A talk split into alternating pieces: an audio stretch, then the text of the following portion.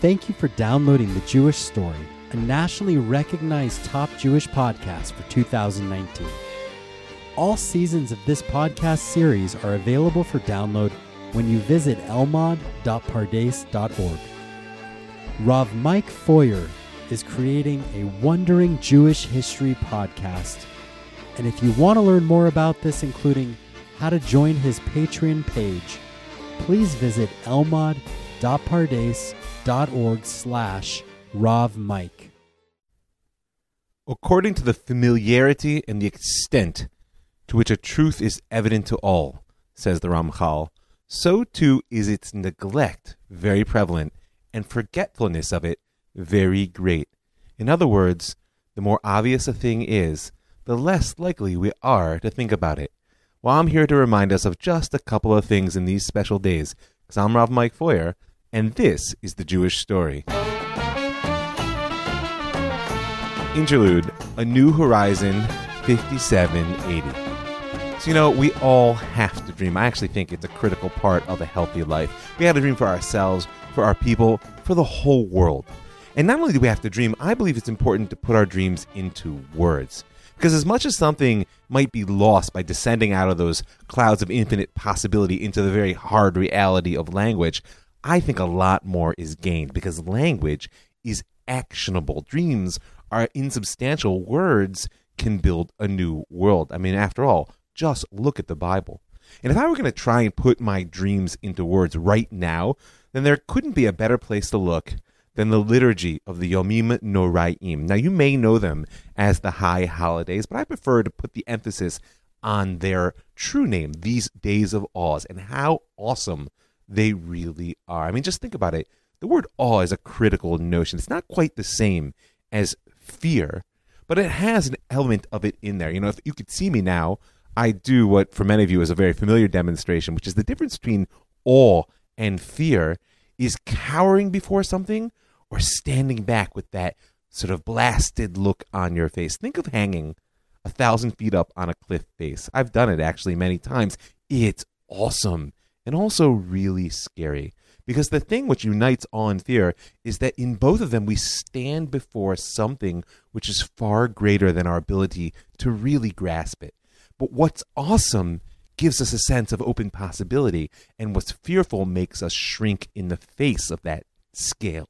So these are the days that have the possibility to set our horizon for the whole year ahead. Maybe for us, maybe for our people, maybe for all creation. And I think it's therefore worth it to take a little time to talk about our dreams. So, what's my dream? I'm going to pull a line out which may be familiar to those of you who indulge in the traditional liturgy. It's the Asukulam Aguda Achat Shalim. This is the line that always brings me to tears, right? And that the whole world should come together into one unit to do your will with a whole heart. Now, why on earth would that bring me to tears? First of all, who doesn't want to be wholehearted? To act, think, feel in one accord, for our inner desire and our outer actions to really be aligned without that weariness of inner friction that comes from the could have, should have, would have versions of doubt and insufficiency. You know, when I was growing up, I was a high school wrestler. Revealing some things about myself, I guess. In in our wrestling room, there was a poster that I'll never forget. It showed these three guys there pointing their fingers at you, and it said, "Could have been, would have been, should have been." The three Bin brothers. They never did anything for anybody. And so that sense of wholeheartedness is dependent upon abandoning the woulda, coulda, shoulda.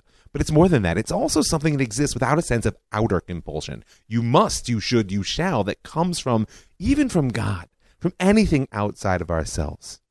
There's a sense of wholeheartedness, which is the identification which we really feel with that which we do. Now, it's also important to this phrase that it's not just about having a whole heart, it's mission oriented. I'm not just wholehearted, but I'm wholehearted to do God's will with a whole heart. So, how do we make our hearts whole?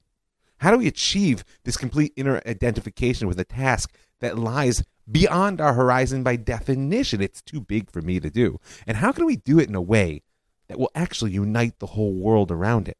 Not a small task, I grant you, but though we may be a small people, we've always had very big aspirations? And I think, without presuming to answer that question in its whole, since we've been chewing on it for 3,000 plus years, I think that the wisdom of the Hebrew calendar is perhaps our most important tool in at least engaging the task at hand. And that's what I want to do in this little brief interlude. I want to touch on the key points of these days of awe, these awesome, awesome days, in order to see how they just might help us build a world with a whole new horizon. So, the natural place to start is, of course, Rosh Hashanah, the head of year. I know it's past for everybody listening. But aside from the fact that it will also come around next year again, there's always something to learn from asking where a process starts. Because the other name of the Jewish New Year is Yom HaZikaron, the day of memory or the day of remembrance. And if you've been a listener for any amount of time, but certainly for a while, then you know the importance which in my eyes memory plays in the Jewish story. My primary contention has always been since I started this journey 12 years ago as a teacher in a post high school midrashah women's program, my primary contention has always been that we are people of memory, not history. If you want a full analysis and the speaking out of that, you can send me an email, ravmikefeuer at gmail.com, or you can personal message me on Facebook at the same Rav Mike Feuer, and I'll send you the show. But for now, just remember, ha ha ha, that the idea of memory, the power of memory, is in telling a story of the past which can integrate into our present identity, leaving us motivated and oriented toward the future which we want to live. And for our purposes in the present discussion, the question is what story of the past are we telling?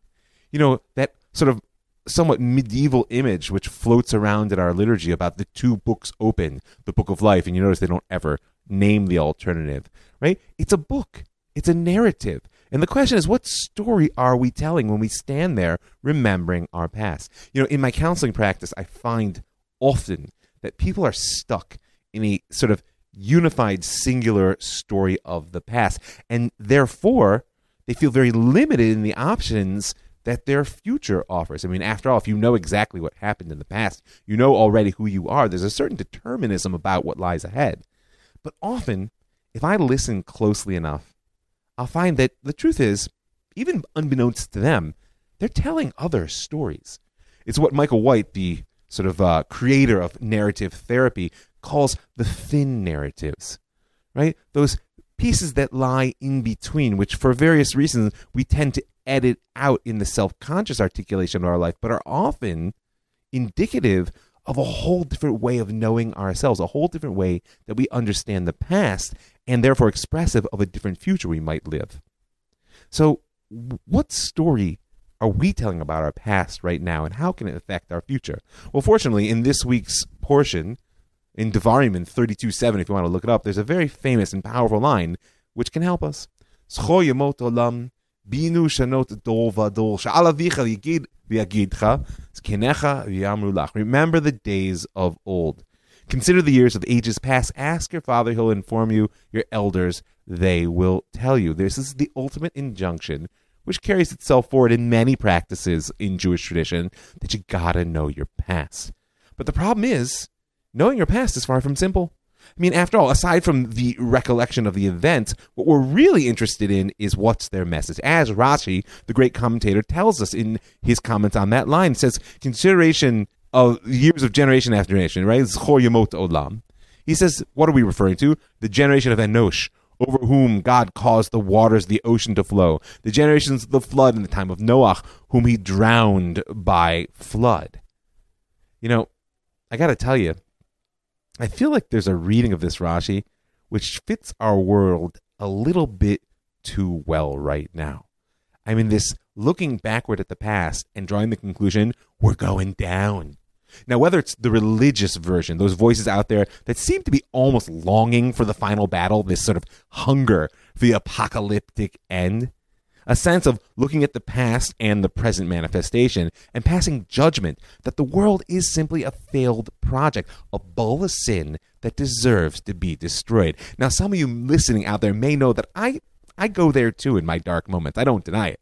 Don't get me wrong, I understand that there is something quite satisfying in contemplating the Pyrrhic victory, because at least I'll get the satisfaction of shouting, I told you so, while the world burns around me. And maybe I have some sort of strange metaphysical belief that I won't actually go. So that's one side of that story of the past that we are telling. But there's another one and I call it secular despair. It's the dystopian vision of the future that pervades so much of our current popular culture. You know, when I was growing up, I was a science fiction fantasy junkie. I read everything you can imagine. And there's something that's actually occurred to me lately, which I find quite disturbing. I don't know if you've read enough science fiction, you've probably noticed that all those galactic empires of the distant future, the Earth isn't there. I mean, at best, it was a lost planet, a vague memory. But at worst, it's a radioactive trash heap, smoking, ruined, sucked dry, and tossed aside in our quest for a better future. And I think that the science fiction there bespeaks a sense of inevitability which pervades modern secular, postmodern secular culture. And you know what? Today, this dystopian sense of the inevitable destruction which the present and immediate future are offering because of the way we understand our past finds its unquestionably most potent expression in the fear of climate change. Yes, I'm sure that you've been reading the news and you've seen the the sort of young Scandinavian woman who has become the poster child of the fear of the inevitable. Now, don't get me wrong. I am afraid. For full disclosure purposes, I guess this is going to be as much about me as it is about the Yomim Noraim. I have my first degree in environmental geology, and I did it in the early to mid 90s when we were reading the original papers now now now serve as the scientific basis for the understanding of climate change. I don't want to get into the whole debate. I do want to say however that it disturbs me that any question of the environment should become a partisan left right issue. People, there's only one planet, whether you stand on the left side of it or the right. But what interests me now is the scientific despair actually parallels the religious madness. Both of them see destruction as inevitable, whether it's because of it, it's an expression of our moral flaws, a judgment of the past, or simply our socioeconomic failure to build a sustainable world, again, a judgment of the past. Both of these are stories of the past which produce an inevitable and, by the way, undesirable future. Doesn't that match what Rashi said? He said, Remember, the generation of Enosh caused the waters of the ocean to flow. Quite evocative today, right? And the generations of the flood of Noach. You know what? My answer is it really depends on how you remember the past. What story are you telling? A, st- a past story of failure and punishment leads almost inevitably to a sense of impending judgment and destruction in the near future.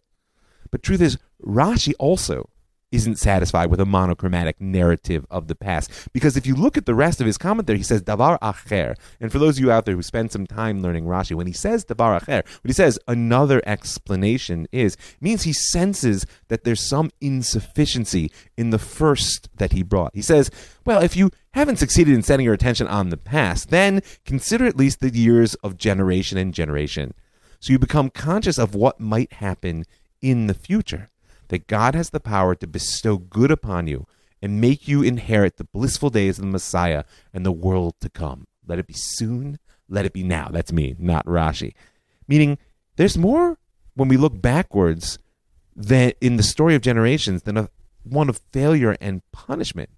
I mean, after all, we could pull out another famous incident dealing with water just to stay on theme. I mean, God, water, national behavior. The classic is the splitting of the Red Sea. And it's not just the splitting of the Red Sea. I love there's a beautiful and strange midrash which Rashi also brings that that the rabbis say that when the Red Sea split, when the children of Israel came out in that great moment of revealed redemption, that all the water in the world split at the very same time it's a strange notion. You're picturing some guy, I don't know, in uh, I don't know Central Africa or or or the, the high mountain plateau in Tibet, goes to get in the bath, and just because Am Yisrael happens to be coming out of Egypt at that very moment, boom, he hits the dry bottom. I don't think so, because in my eyes, the Midrash is always talking about something fundamental and not something incidental. And what it's telling us here is that once such a thing as the splitting of the Red Sea has occurred, then the whole world has changed forever a new horizon opened up when the sea split. Because now that Israel had seen such a thing, we knew it was possible. And if we knew it was possible, then it was possible for the whole world. Because even the behavior of the natural world is not limited by our experience of how it has behaved up till now. And if that's true of the natural world, then it's all the more so for humanity. Just imagine for a moment that the seas do rise. Slowly, slowly. But instead of telling a story of inevitable destruction, of an almost just reward that we're receiving for our gluttonous consumption of the past, we told a different story about the ability of humanity to slowly but surely build a better society. Because the truth is, there are more people getting more food, more water, more education, more freedom today than there ever were. What if we told that story? Well, then, perhaps as those waters rose slowly, slowly, that this would become the pressure that we finally need, hard enough to hurt, but slow enough to allow us to react, to finally get our act together as a species. We could live the dreams of a better world, one of cooperation and sanctity, love and abundance, because we tell those stories as well. It's the world of our dreams. And I think that the horizon of our future will be shaped in a large part by the story we tell when we look to our past. So next up, of course, is Yom Kippur, the Day of Atonement. You have to say it like that because it's pretty heavy. I understand. It's also known, however, as the Day of Rachamim. And the question I want to touch on right now is what exactly does that mean? Now, for many people, the word Rachamim it means, of course, it's translated as mercy, as in, have mercy, have mercy, Lord Nebuch, I've failed. Not only I've failed, because the truth of the matter is, for most of us, the difference between I've failed and I am a failure is a line which is too thin to hold. And not only have I failed, I look around and the world is a failure. I mean, after all, when you look at the story, it seems pretty strange. Let's go from the beginning. Adam, God says, here's one thing, don't eat that fruit. It took him less than 24 hours. Okay, Noach, oh, here comes the flood. Tower of Babel, gonna knock that down. Oh, well, it looks good with Abraham and his children. Next thing you know, they're dancing around the golden calf. First temple destroyed, second temple destroyed. It could lead one to believe that either, God forbid, God is incompetent, or that we live inside the inside the inside of a failure of a, what's called a b'di'evet, a ad hoc world, which ought never have come to be. Okay, so God says, Nebuch, I'll have mercy on them. They're humans. What can I do? But it certainly isn't a very uplifting way of looking at the world. It doesn't make you want to engage its potential. But once again, it really depends on what story we're telling. Because maybe, just maybe, failure isn't an accident, and therefore mercy isn't some divine compromise. And if that's true, then tshuva isn't just repentance, this sense that I have the desire to return from to the path from which I've strayed, which it certainly is in part. And it's not even just return, that oh so popular translation in the literal meaning of the word, a struggle to regain an essential self on the personal level, or to return to some idealized past on the national level of Hebrew native culture. What if tshuva is actually about evolution? That it's not repentance and the returning to a path from which I've strayed, or return in the sense of regaining my essential self. It's actually about becoming something which I've never been. And as Rav Kook says, it is inevitable that the world come to complete tshuva. The world's not a static entity which remains in one state, but rather one which evolves. He says true whole evolution brings it inexorably to complete health, material and spiritual, which brings with it the light of the life of tshuva. A life of tshuva, says Rav Kook, is a life of the perfected world which has never yet been. He goes so far as to say the spirit of tshuva hovers over the world, merachef al haaretz, a phrase which is very evocative from the very early moments of creation, giving its essential character and driving its evolution. The scent of its perfume refines the world, giving all its capacity for beauty and glory. So, what does he mean? He says if tshuva is about evolution, then mercy is not about God letting us off the hook for our failures. Our greatest hope is not to get back to what we once were to the world from which we've strayed, but it's rather to go forward to that which we have not yet been. Because the word rachamim, properly translated, its three letter root in Hebrew is rechem. It's a womb, which means that rachamim is an expression of God's commitment to holding space for us while we come to be. I mean, after all, what's a womb?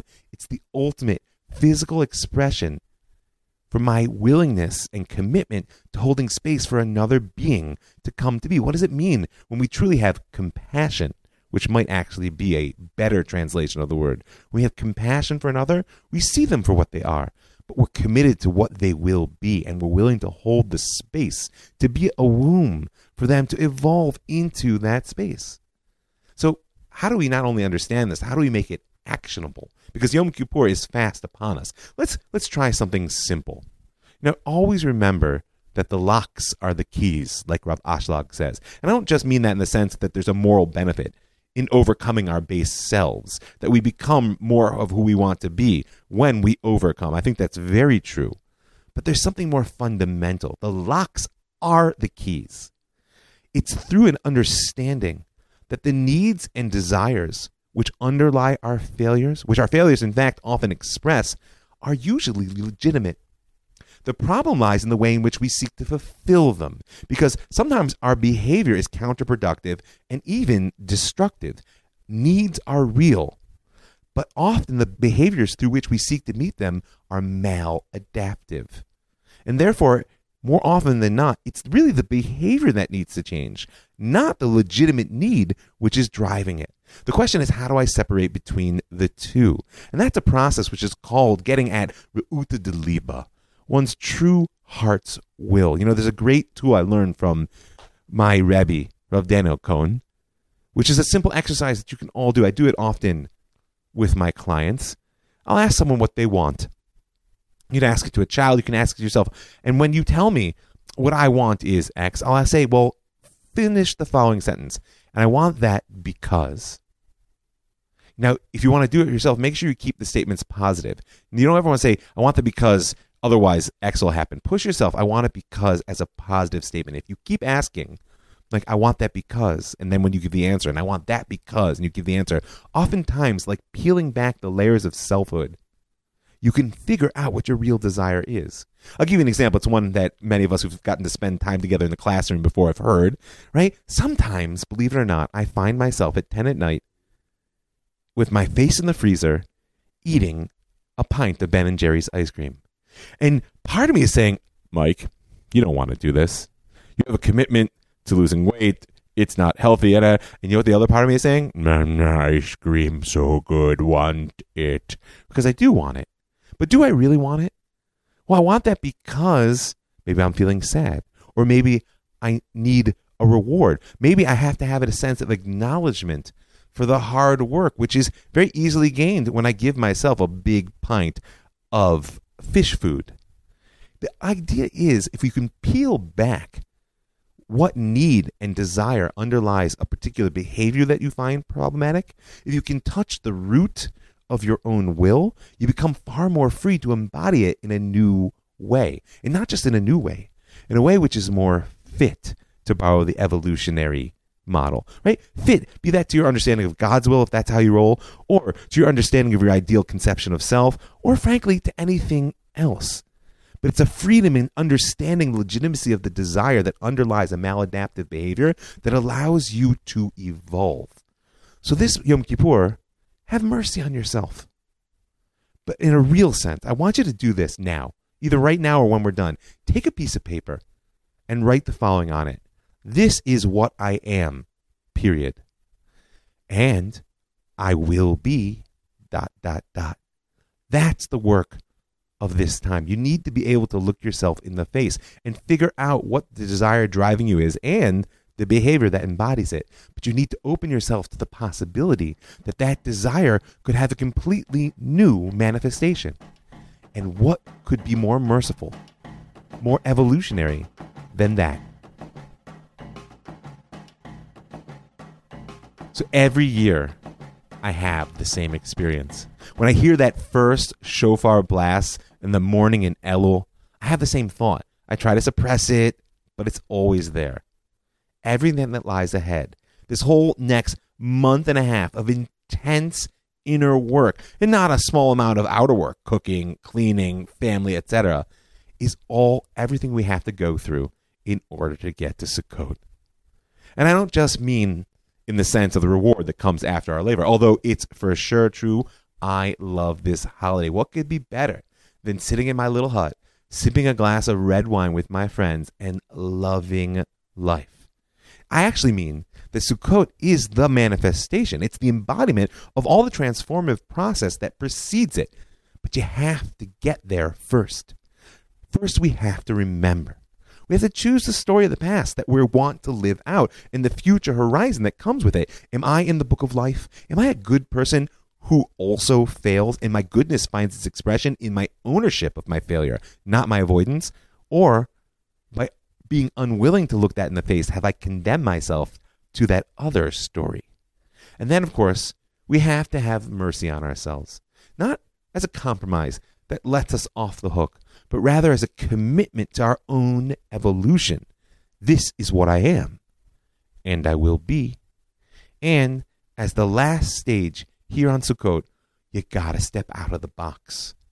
We step out of the built environment into our little hut on the porch or out in the street or wherever you may have it. We leave the world that reflects really nothing but the works of our own hands. I mean, look around you now. I'm willing to bet, unless you happen to be out in the park somewhere listening to me, that everything, if not everything, almost everything you're looking at right now reflects the work of human hands.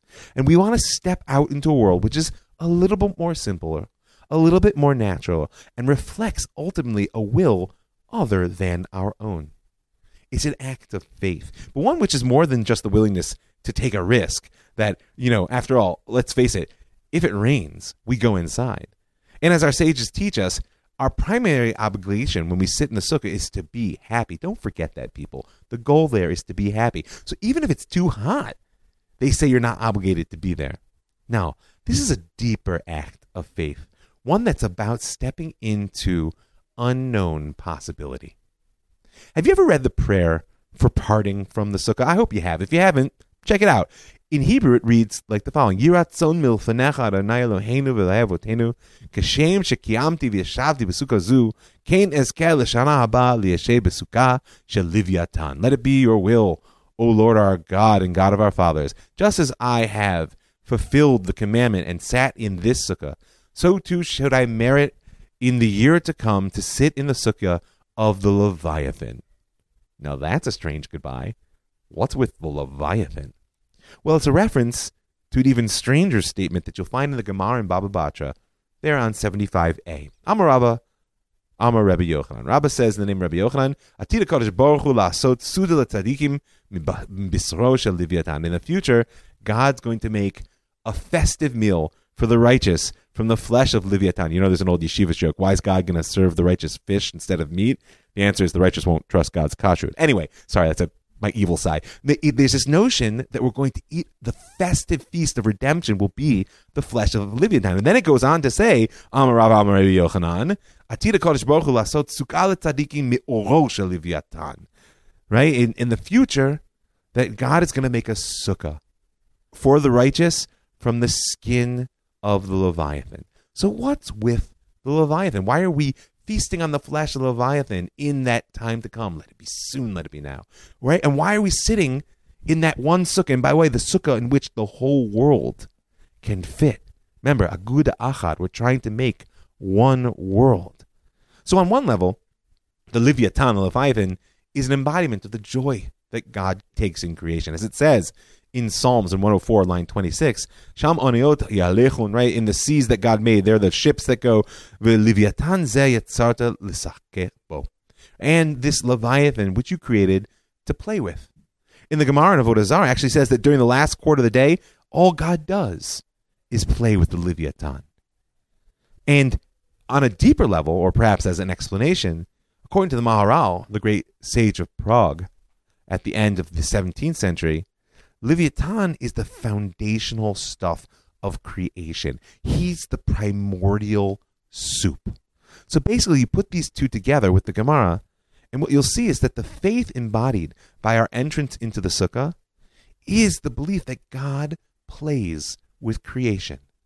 And remember that the beauty of play is you never really know what can come of it. It's an open possibility. It's true that there are rules, but those very rules are what allows for the unexpected to emerge. And this is really, in my eyes, the messianic hope. If we want to achieve a world where everyone unites and of their own heart's will fulfills the divine vision, first we have to learn to tell a story about our past that will even let that happen. Don't get stuck in one story that buries a future in a bad version of the past. And then we have to recognize that we are all evolving. None of us is yet what we will be. And in order to do that, we have to have compassion for one another. Don't just look at what someone is, look at what they might be. And then, last and certainly not least, you have to take a playful approach to creation. Now just imagine Abraham's laughter when God told him, Don't worry, you'll have a child. You know why we laugh? Oftentimes we laugh because of the juxtaposition of the impossible. A horse walks into a bar. you picture it and you say those things don't fit together, and the instinct is to laugh. Like the laughter of a hundred year old man and his equally ancient wife when they're told that they'll have a child. Now, it's not the cynical laughter of despair, because that only comes if I believe that the world I've always known constrains the world which might be. Right? That's why cynicism so often parades itself as wisdom. Well, we all know where this is headed.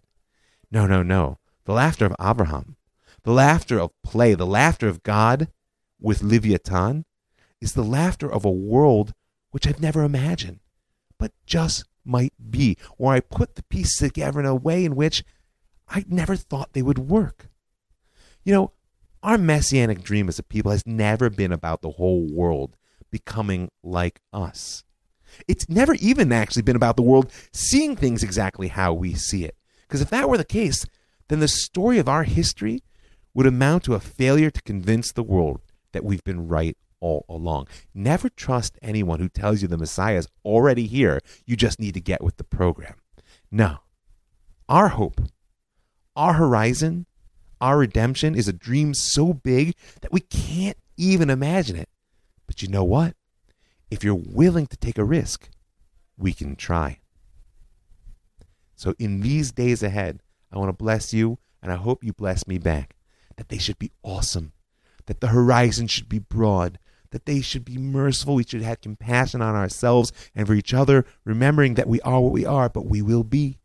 And that we should learn to laugh together in the hope that the world is better than we have yet seen. And before I sign off, I want to thank a few people. I want to thank all the folks who give their hard earned money to help make this show free, to make it happen, to keep it widely available. I've noticed a lot of you have joined up. Thank you so much. We've taken a big jump, and I want to invite you to join these patrons. You can go right now to my website, jewishstory.co. In the upper right hand corner, you'll see a button that says Be a Patron. You can click there for a little bit of per podcast support. Every dollar counts. People, now is a good time to put your money where your ears are. And if that's too much, I'm also happy to dedicate the show to the honor of someone alive or the memory of someone who is not. You can send me an email at ravmikefeuer at gmail.com or you can personal message me on Facebook, Rav Mike Feuer, and I'm happy to shoot you back the details. So I also want to thank the Land of Israel network, that's thelandofisrael.com, for creating a platform that allows me to reach so many amazing people.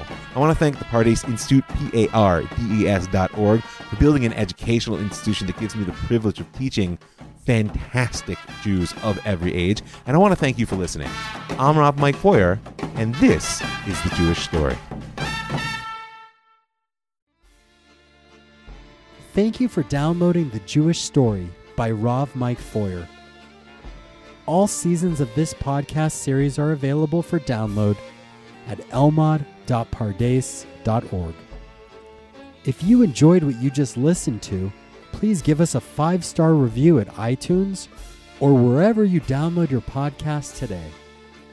We appreciate your feedback and look forward to having you listen to more by visiting elmad.pardes.org.